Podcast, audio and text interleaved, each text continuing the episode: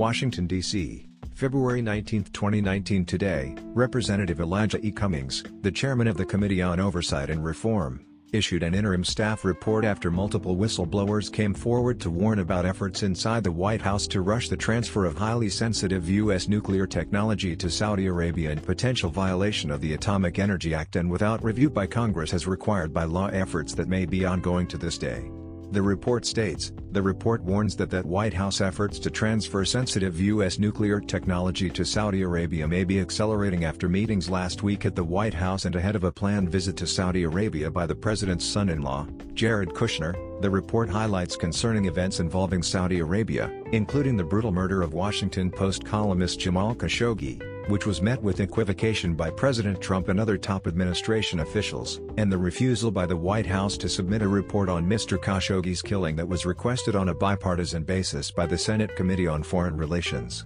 The report indicates that there is now serious, bipartisan concern with the Trump administration's efforts to transfer sensitive U.S. nuclear technology to Saudi Arabia.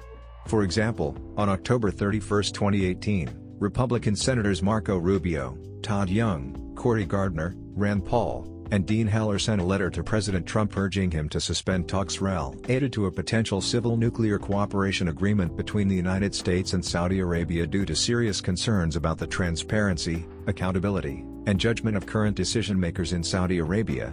The report describes new documents and communications between White House officials, including former National Security Advisor Michael Flynn, former Deputy National Security Advisor KT McFarland, and former NSC Senior Director for Middle East and North African Affairs Derek Harvey, as well as with Thomas Barrack, President Trump's personal friend of several decades and the chairman of his inaugural committee, and Rick Gates, President Trump's former deputy campaign manager and deputy chairman of the inaugural committee who has now pleaded guilty to financial fraud and lying to investigators. Today, Cummings also sent letters to multiple entities involved with promoting this plan, including the White House, the Departments of Commerce, Defense, Energy, State, and Treasury, the Joint Chiefs of Staff, the Central Intelligence Agency, Flynn Intel Group, IP3, ACU Strategies, Colony North Star, and Mr. Barrack. Click here to read the interim staff report. Click here to read the documents released with the report. Click here to read the letter to the White House. Hash number 2157 Rayburn House Office Building. Washington, D.C. 20515. Phone 202-225-5051.